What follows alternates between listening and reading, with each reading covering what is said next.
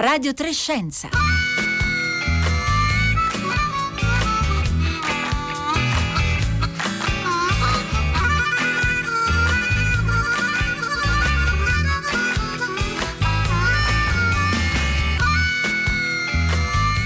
Lunedì 2 agosto, buongiorno da Paolo Conte. Ci fa molto piacere aprire questa nuova settimana di Radio Trescenza con una ospite di eccezione che in questi anni abbiamo imparato a conoscere non solo come una figura d'eccellenza della scienza italiana e dell'astronautica europea, ma anche come un esempio di donna che è riuscita ad affermarsi in uno dei tanti ambiti che vedono ancora una netta prevalenza di uomini rispetto alle donne. Buongiorno a Samantha Cristoforetti. Buongiorno, come state? Bene, grazie. Lei immagino sia emozionatissima per eh, l'imminente partenza, anche se è programmata per il 2022. Sì, manca ancora un po' di tempo. Allora, Samantha Cristoforetti, astronauta dell'ESA, l'Agenzia Spaziale Europea,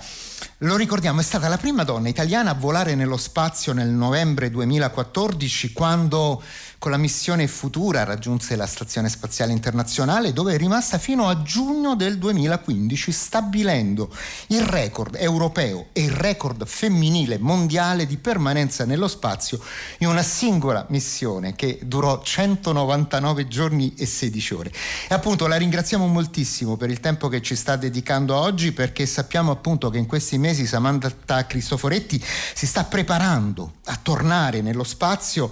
per la missione missione Expedition 68 eh, prevista appunto per il 2022 e che la vedrà prendere, ecco questa è una cosa importantissima, il comando della Stazione Spaziale Internazionale. Sarà la prima donna europea a rivestire tale ruolo, la terza donna in assoluto dopo due statunitensi. E allora le chiedo subito, Samantha Cristoforetti, che cosa vuol dire avere il comando della stazione orbitante?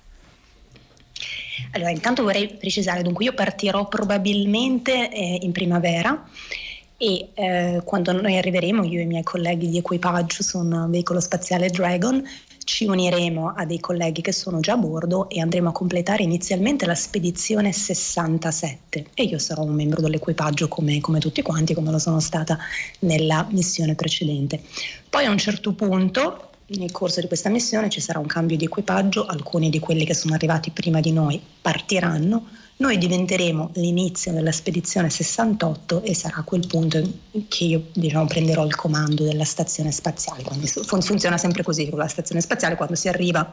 il comandante o la comandante è già là e qualcuno che è già lì da un po' e poi quando c'è una rotazione di equipaggio c'è questo uh, cambio di comando.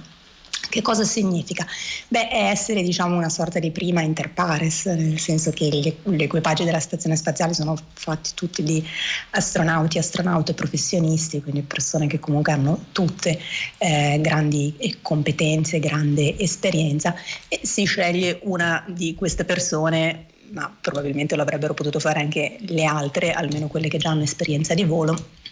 per avere questo ruolo che è appunto un ruolo di, di leadership, di coordinamento, di responsabilità ultima del buon funzionamento delle attività di bordo, del buon funzionamento dell'equipaggio come, come, squadra, come team. E poi soprattutto nel caso in cui ci fosse un'emergenza o comunque un, un malfunzionamento grave a bordo della stazione spaziale, quindi diciamo che la comandante o il comandante ha davvero la, la, la responsabilità di assicurarsi che l'equipaggio sia al sicuro e che eh, non si causino diciamo, danni permanenti alla spaziale, sì. che insomma è questa infrastruttura molto, molto importante, molto costosa, che in qualche modo è anche nelle, nelle nostre mani. E in effetti proprio giovedì scorso abbiamo appreso ad esempio di un incidente occorso alla Stazione Spaziale Internazionale, per fortuna senza conseguenze per l'equipaggio, che è stata spinta fuori posizione, mi corregga se sbaglio, dall'improvvisa accensione dei motori di un modulo russo, il Nauka. Ecco, sono queste dunque anche le situazioni dove il ruolo del comandante diventa fondamentale, Samantha Cristoforetti. Sì. Sì, assolutamente. Questa peraltro è una delle, del, delle situazioni, non, non, è, non, è, considerata una vera e propria emergenza perché diciamo che non c'è un immediato pericolo per la sopravvivenza dell'equipaggio. Situazioni di emergenza codificate sono un incendio a bordo, una perdita di sostanze tossiche all'interno della stazione spaziale, una, una falla, quindi una, una, perdita al contrario de, dell'atmosfera di bordo che, che, se ne esce fuori nel, nello spazio aperto. Queste diciamo sono le classiche emergenze codificate. Quello che è successo la settimana scorsa è una, una varia grave, un altro degli scenari per i, per i quali ci, ci addestriamo. Perché, perché questi motori che si sono accesi in maniera inaspettata e non prevista hanno, hanno portato la stazione spaziale più che altro fuori assetto, cioè ha iniziato a ruotare fuori orientamento, diciamo, no? le, le, le, gli, oggetti spaziali sono sempre orientati in una maniera ben specifica nelle, nelle tre dimensioni nello spazio perché, perché, hanno bisogno che le antenne guardino nella, nella, direzione giusta per poter mantenere la comunicazione, che i pannelli solari guardino nella direzione giusta per poter generare eh, energia elettrica, che i radiatori guardino nella direzione giusta per poter... Um, smaltire il, il, carico termico, quindi il calore eccessivo di, di bordo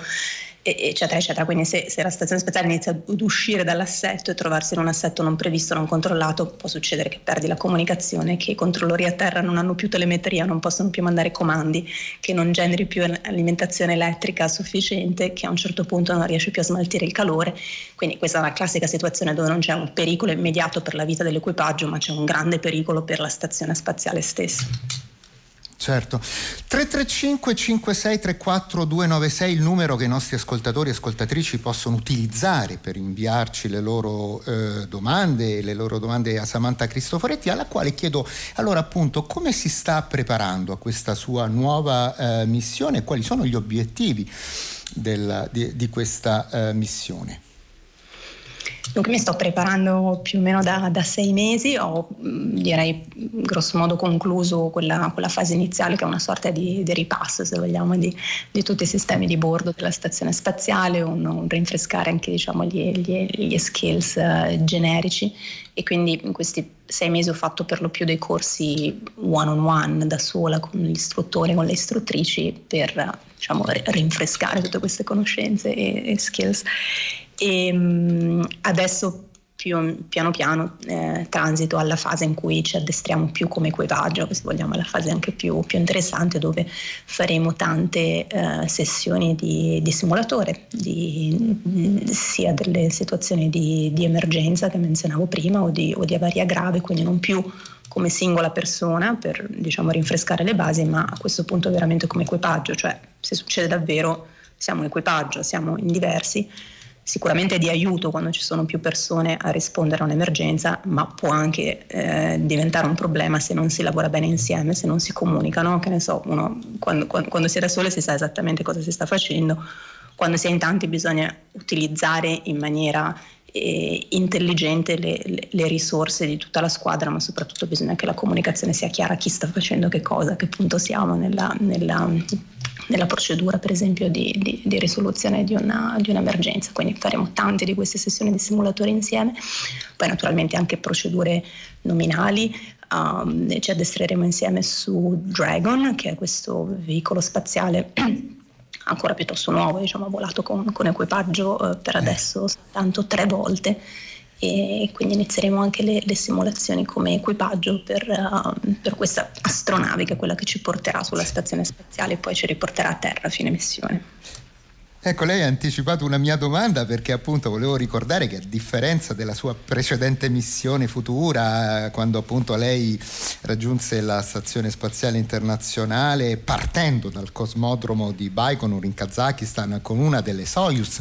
alle quali lei sappiamo essere molto affezionata, beh, questa volta appunto partirà con un altro vettore, la navicella Dragon, come ci stava dicendo, di SpaceX. E, ehm, e quindi appunto lei si sta addestrando a volare con questo nuovo vettore. Ecco, in, in, queste, in questi mesi quali differenze l'hanno maggiormente colpita tra questi due tipi di navicelle? Beh, intanto ci sono tante cose abbastanza comuni, insomma sono entrambe diciamo, delle, delle classiche capsule uh, che, che, lanciano a bordo di un razzo e poi uh, rientrano attaccate a, un, a, uno o più, nel caso di, di Dragon, paracaduti Um, una delle grandi differenze credo che sarà il fatto che uh, Soyuz uh, atterra diciamo, su, su, terreno solido nella steppa del Kazakhstan, mentre Dragon uh, ammara, atterra in acqua. Uh, quindi faremo questa, questa esperienza di, di, tornare tra le onde del, mare ed essere recuperati um, a bordo di, di, una nave. Insomma, un'esperienza un po' simile a Apollo. E, mm, e poi sicuramente l'approccio al, al, volo e al training è completamente diverso, il, il training è, è, minimo, sicuramente per me perché sono una cosiddetta specialista di missione a bordo della, di Dragon, quindi su, sulla Soyuz avevo una responsabilità più importante di gestione della, del veicolo perché ero ingegnere di bordo, mentre in questo caso eh, cosiddetto comandante pilota sono due colleghi statunitensi, per adesso questo lo fanno solo gli, gli statunitensi però devo dire anche per loro le, le possibilità di intervento manuale nel, nel funzionamento del veicolo sono, sono, piuttosto limitate. È, diciamo la, la, Soyuz aveva parte della sua ridondanza e quindi anche dei sistemi di sicurezza in caso di malfunzionamento che si basavano su un intervento manuale dell'equipaggio, quindi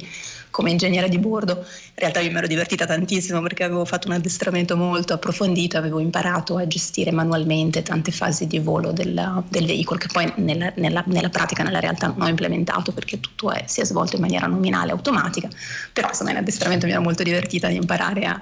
a, a, gestire tutti questi aspetti manuali del, del veicolo. Uh, Dragon tutte le ridondanze ce le ha, uh, quasi tutte ce le ha insite nel software, quindi fa, fa, un da, fa, un po' tutto da, solo.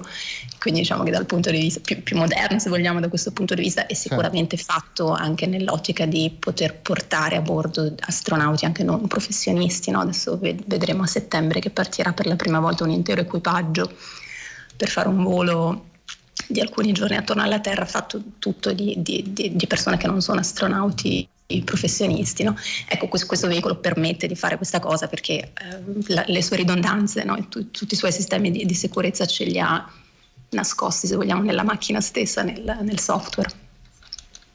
Ecco, a questo proposito, eh, al 335 5634 296 eh, è arrivata una domanda da parte di eh, Francesca che a proposito appunto del eh, turismo spaziale voleva sapere se lei ha avuto modo di seguire in diretta i lanci effettuati il mese scorso dalla Virgin Galactic e dalla Blue Origin per, e, e, e come lei vede poi il futuro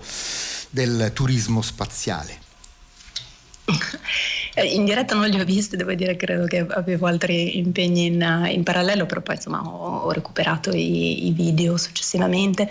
e, mm, e, quindi beh, insomma che dire che è un, un mese davvero uh, importante questo luglio 2021, visto che si sono materializzati uh, non uno ma ben due di queste opportunità di, di, di turismo, chiamiamolo su, suborbitale, che si, si attendevano da, da tanti anni. Questi sono voli giusto per chiarire, no? perché magari per alcuni è ovvio, certo. per altri questi sono voli suborbitali, quindi sono dei, dei, dei veicoli che ehm, come dire, partono, arrivano ad una certa quota, poi spengono i motori e per alcuni minuti sono in una sorta di volo parabolico libero in cui no, continuano a salire e poi piano piano iniziano a riscendere e eh, fino a che non, non, non, vengono poi di nuovo rallentati dal, dall'atmosfera le persone a bordo sperimentano questa assenza di peso. Un po' come i, i famosi voli parabolici, quelli che si fanno sui tra virgolette semplici aeroplani, no? anche quelli no, disegnano nel cielo delle parabole e anche lì per un tempo più breve, più o meno 22 secondi, si, si, sperimenta questa assenza di peso. Poi magari il volo parabolico, poi ogni volo ne fai magari 40 di queste parabole, quindi anche se ognuna è molto breve, poi il, i, i, tempi si, si, sommano, quindi questo è il, il, il volo suborbitale. E diverso naturalmente invece è la possibilità di andare in orbita, era l'esempio che stavo facendo prima di questo volo uh, con Dragon che credo sia previsto per settembre. Lì effettivamente una persona estremamente facoltosa perché lì non parliamo più di alcune centinaia di migliaia di euro ma di diverse decine di milioni che si è comprata un intero veicolo uh, e un'intera missione Dragon si è scelto lui eh, tre compagni di, di, equipaggio e se ne andranno in giro per la Terra per, per, un, per, un, paio di giorni. Tra l'altro avranno al posto del sistema di attracco, che è quello che permette di attraccare alla stazione spaziale, siccome non vanno sulla stazione spaziale, viene rimosso questo sistema di attracco avranno una sorta di, di, di cupola attraverso la quale poter, poter guardare, guardare, fuori, quindi avranno sicuramente una vista migliore della nostra che invece abbiamo il sistema di attracco lì, lì sopra. e, e questo, questo, ovviamente ha dei costi che sono eh, come dire, accessibili veramente soltanto alle persone estremamente, estremamente facoltose. Samantha Cristoforetti, lei prima ci accennava al fatto che il suo rientro con la prossima missione a terra sarà appunto in acqua, ma lei ha appunto eh, tra l'altro sviluppato un'esperienza particolare di addestramento in acqua perché lei in fondo oltre a essere un astronauta è anche un acquanauta perché eh, nel giugno del 2019 eh, ha comandato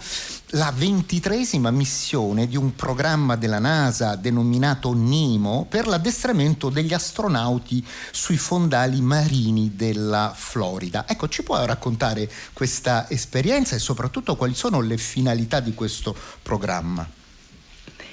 Sì, un'esperienza davvero mm, bellissima, un ricordo meraviglioso di, di, di questa, mm, dei dieci giorni che ho passato sott'acqua, ma anche insomma, tutta la fase di, di preparazione, di training prima, perché è una, è una comunità davvero frizzante di, persone estremamente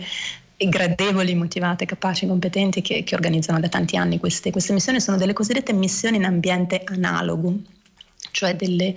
degli ambienti che eh, replicano tante delle caratteristiche di una missione spaziale. Quindi in questo caso si trattava di eh, vivere per appunto una decina di giorni in questo habitat sottomarino posato sul, sul fondale al largo della, della Florida, delle Florida Keys. E, quindi un ambiente chiaramente mol, molto piccolo, confinato, eravamo un equipaggio di, di, sei persone che hanno appunto dovuto condividere per, per dieci giorni questo ambiente estremamente ristretto, cioè con un, un corridoio dove, no, se, se, tipo sottomarino, cioè se, se, passa una persona in una direzione devi spostarti mm. per farli passare, insomma è tutto molto, mm. molto stretto. È estremamente isolato, perché ehm, anche se non è lontanissimo dalla superficie, credo che fossimo a una ventina di metri di profondità, quando tu sei a quella profondità per un tot di ore, non, non ricordo quante, a un certo punto sei, sei in una cosiddetta condizione di, di saturazione, per cui non puoi semplicemente uscire e nuotare in superficie perché sarebbe veramente pericoloso, cioè ti metteresti in pericolo di vita perché avresti un, un, un problema estremamente serio di malattia da decompressione, quindi l'azoto che è certo. entrato, in, è entrato nei, nei, tessuti in soluzione a causa della pressione dell'acqua no, a 20 metri di profondità uscirebbe no, in, in, forma gassosa creando delle grandi bolle ne, nel tuo corpo in maniera molto rapida e questo è, è veramente diciamo, pericoloso per, per, la salute e per la vita.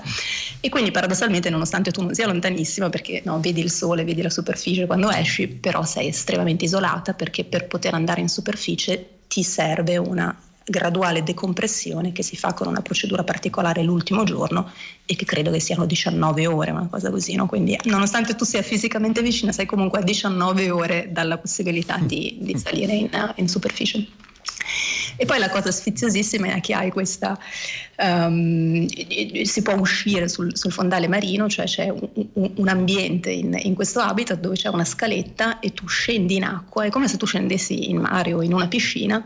solo che quando scendi sott'acqua ti trovi già, sei già a 20 metri di profondità e cammini sul, sul, sul fondale.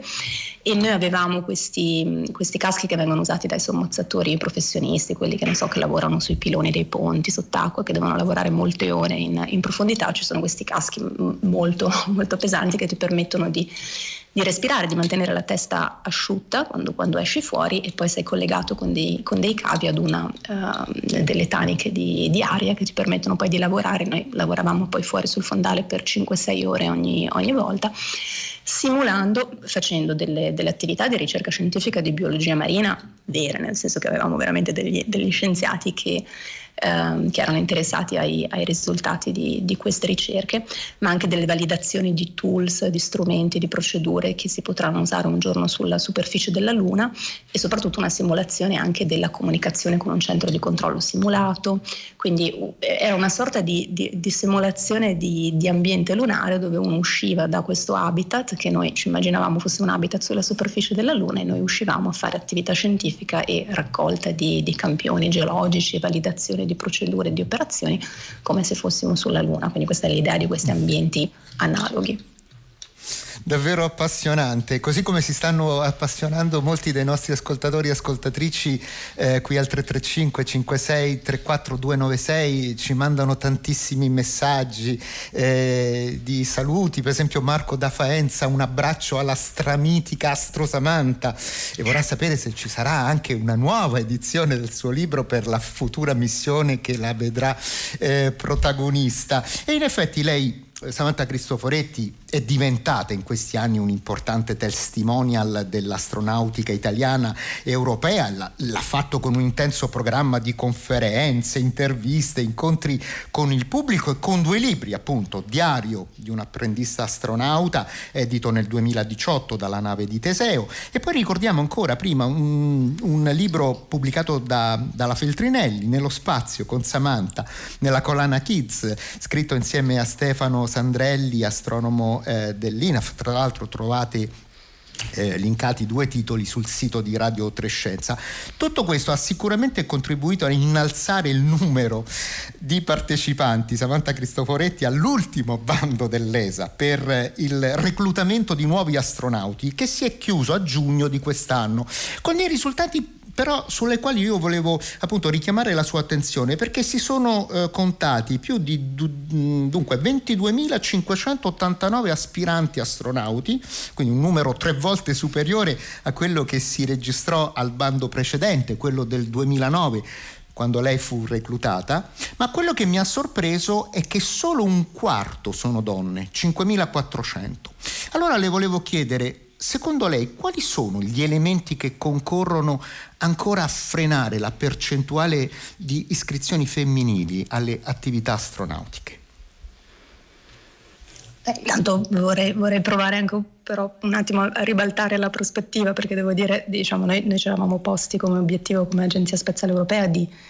di incrementare il numero di, di, candidature femminili a questa selezione rispetto al 2009 e direi che l'abbiamo fatto perché nel 2009 le sì, candidature sì, quello sicuramente. Meno del 16% quindi adesso siamo arrivati a certo, quasi un quarto certo. credo insomma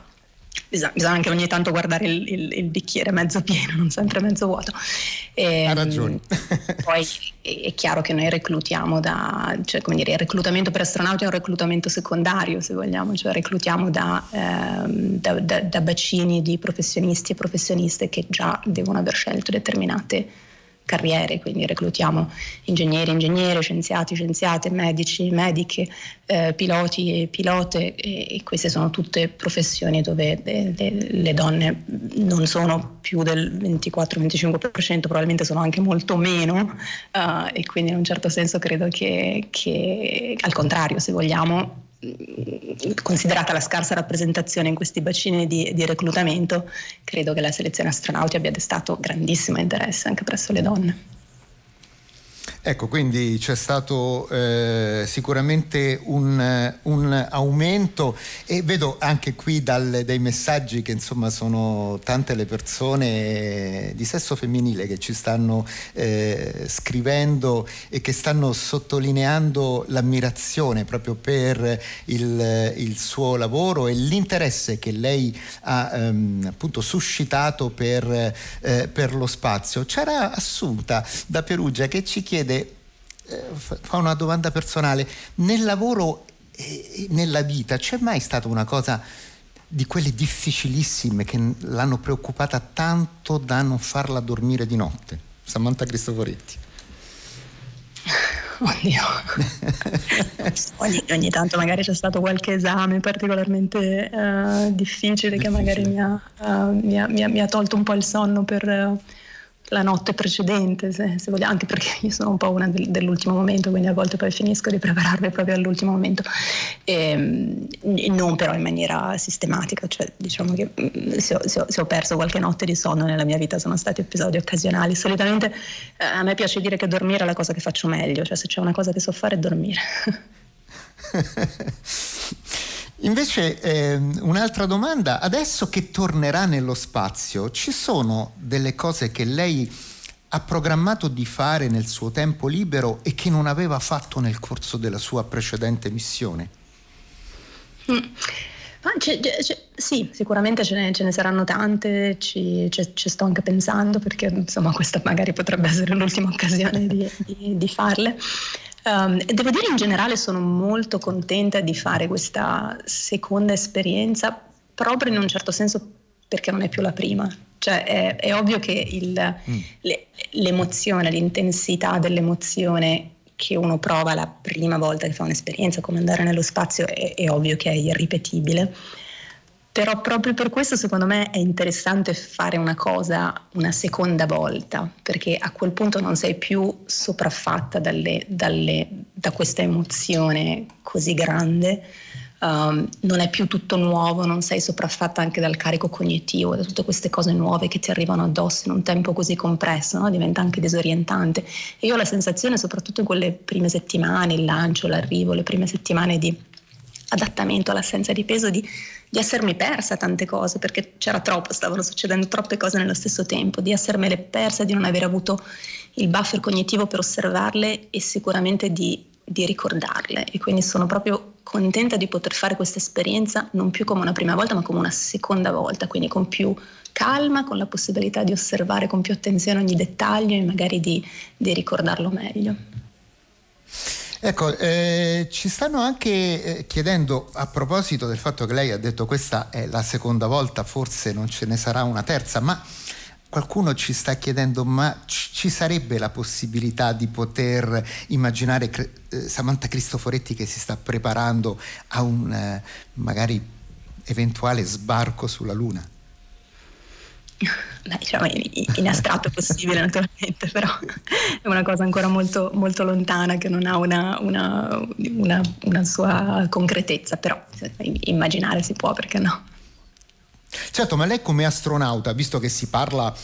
di un eh, ritorno imminente eh, nel 2024 di equipaggi umani e di donne sulla Luna, lei la vede veramente eh, una cosa così a breve termine, realizzabile o è più che altro un progetto ancora un po' astratto? Sì, no, credo che sia comunque importante chiarire e, e distinguere. Diciamo, il 2024 era un obiettivo di NASA per un equipaggio, diciamo una, due, due, astronauti, un astronauta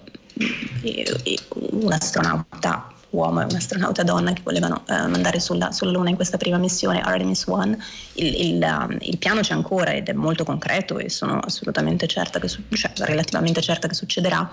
Eh, probabilmente non nel 2024. 2024 era un, una data estremamente ambiziosa, si sapeva fin dall'inizio che era mm. estremamente ambiziosa, anche legata diciamo, a delle scadenze politiche se vogliamo, eh, però ecco, ci vorrà qualche anno in più rispetto al 2024, ma sono abbastanza eh, certa che, che, questo succederà. Eh, e poi insomma mi auguro che come, così come auspichiamo si, si creerà una esplorazione lunare uh, sostenibile quindi con una ripetizione di missioni a cadenze abbastanza regolari. Noi come Agenzia Spaziale Europea abbiamo già anche un accordo per mandare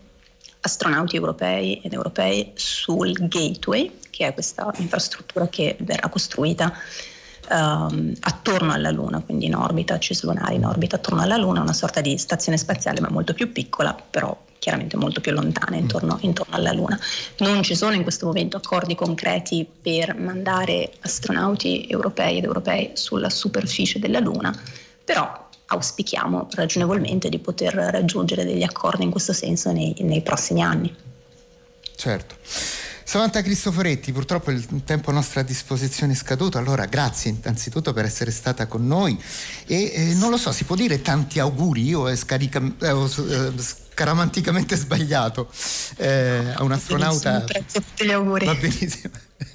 okay. E allora tanti auguri per la sua eh, missione e ruolo di comandante della Stazione Spaziale Internazionale che eh, coprirà appunto nel, nel corso del suo prossimo viaggio e speriamo di averla nuovamente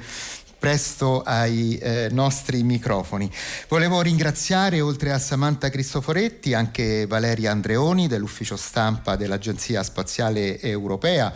per averci permesso di eh, realizzare questa intervista. E eh, un saluto a tutti gli ascoltatori e alle ascoltatrici di Radio Trescenza, il programma che fu ideato da Rossella Panarese. Eh, un saluto viene da parte di Francesca Buoninconti della redazione, Marco Motta, curatore del programma, Marco Pompi, oggi in, in regia, Fiore Liborio alla console tecnica e da chi vi parla, eh, Paolo Conte, che vi dà appuntamento a domani. Domani eh, parleremo di Covid. Adesso buona prosecuzione con i programmi di Radio 3 che adesso continuano con il, il concerto del mattino. Dopo, però, eh, prima però il segnale acustico.